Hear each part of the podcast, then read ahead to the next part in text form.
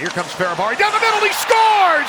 Martin Fehervary, his first goal of the season. After the block at one end, shimmies right down the middle and ties this game at one with 8:27 to go in the second period. Seth Jarvis has the game on his stick. If the Caps can stop him, it's a big two points. Jarvis moves into the left circle, looks for the shot, and he missed the net, and that's it. Good morning, good afternoon, and good night, Carolina. The Capitals get one goal in 65 minutes. They get it from Martin Fehervary, and then they get the win in the skills. Final score Washington 2 and Carolina 1. This is Caps This Morning with John Walton and Ben Raby on Caps Radio 24 7.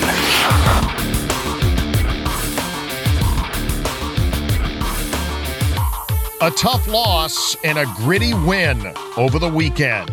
We'll hear from Carbery, Oshie, Carlson, Lindgren, Kuemper, and Wilson, and one more three games and four night stretch before the holiday break. It starts Wednesday night at home against the Islanders. Good morning, everybody. Today is Monday, December 18th. Welcome to Caps This Morning here on Caps Radio 24 7. It was a bit of a mixed bag for the Capitals over the weekend. A loss in Nashville, but a hard fought two points in North Carolina against the Hurricanes. The game in Raleigh last night began a stretch of eight games in 10 against divisional rivals. The two points, badly needed, especially after the result that started the weekend away from home. On Saturday night, the Capitals were in Nashville to face the Predators, and the start wasn't what Washington wanted. An early delay game penalty against Trevor Van Riemsdyk gave the Predators a power play less than five minutes in, and the home team converted when defenseman Roman Josi launched a point shot that was tipped by forward Colton Sissons. It was the 10th goal of the season for Sissons, and Nashville led 1 0 end of one. Early in the second, the Capitals got a 5 on 3 power play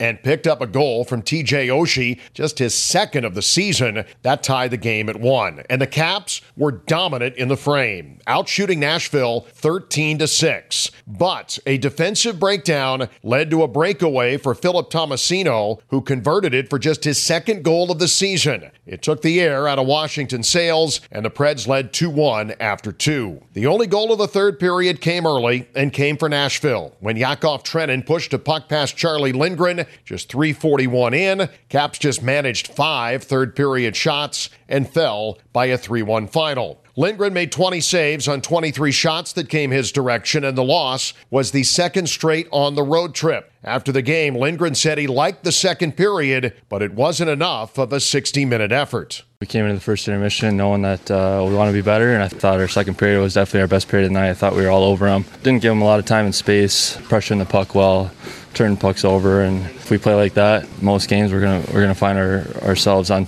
you know on the on the good side. Oshie said he felt the momentum building for his team, but the Tomasino breakaway goal was a killer. It felt like we, we built so much momentum in the second that a goal would have put that momentum over the edge. And I think we really would have had a good chance to, to close it out. That breakaway goal really deflated a, lot of the momentum that we had. So, you know, you want to get it back. Fortunately, we play again tomorrow. We can kind of put this one behind us and uh, maybe focus on some cleaner plays.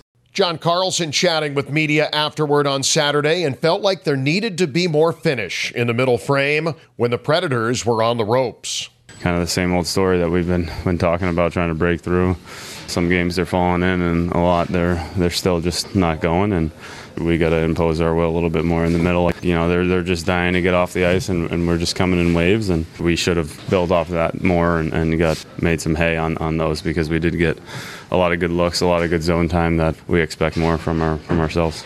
And finally, from Saturday, Spencer Carbery wanting more in the first and the third from what he saw in the second period. And the early goal from Trenin in period three was the gut punch. Second period was obviously our best. A lot of good sequences. We sort of take over the game there, and then we give that third one up, and it, and it really um, put us in a tough spot. And then, then it started to get a little bit sloppier. We didn't have as much connected ozone time, looked a little bit disordered, trying to do things on our own and just trying to save the game when we were down two. So the process sort of got away from us in the third period.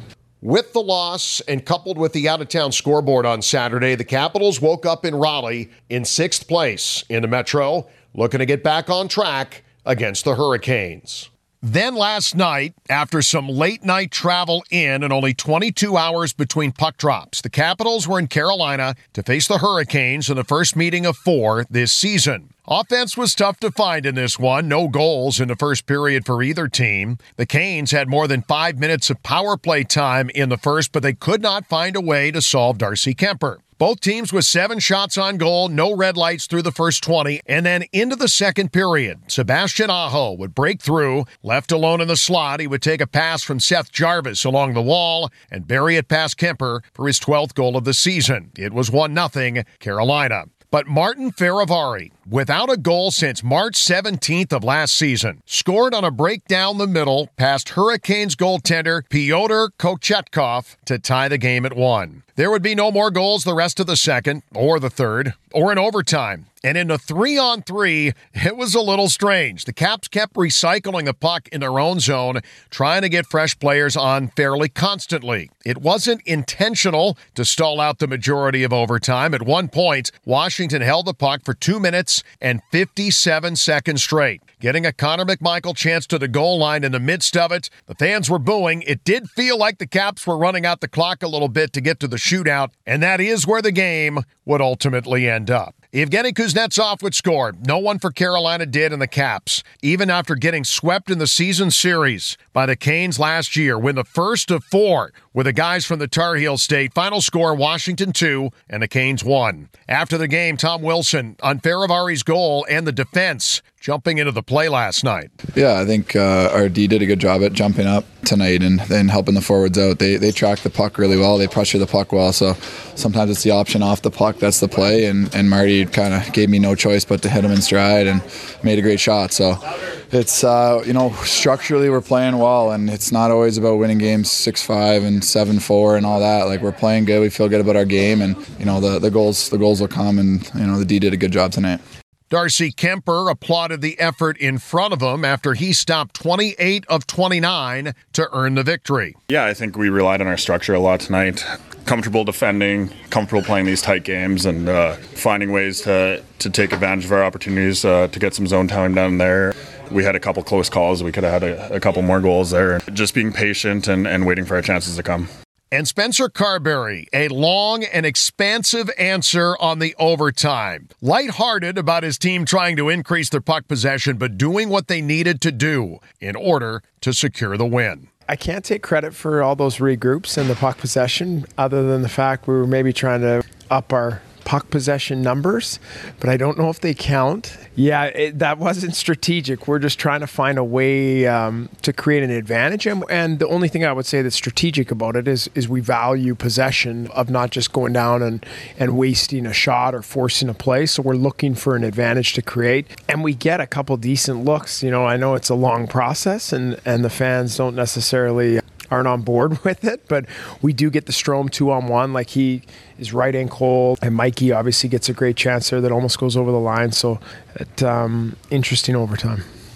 With the win, the Capitals move past New Jersey into fifth place in the Metro, one back now of Carolina for fourth, two back of the Islanders for third, and just three back of Philadelphia for second. A huge win against a division rival on the road under difficult travel circumstances. Up next, it's another divisional game and national television looking in on this one too, as the team returns briefly to 7th and F. It's the Capitals and the New York Islanders Wednesday at 7:30 Eastern. TNT will have the TV broadcast. Your only Caps friendly call is with us. 7:15 airtime on 106.7 The Fan and always right here on Caps Radio 24/7. Heard for free at capsradio247.com. That begins a stretch of 3 and 4. Caps will be in Columbus Thursday before returning home to see the Tampa Bay Lightning on Saturday nights. Have a great Monday everybody.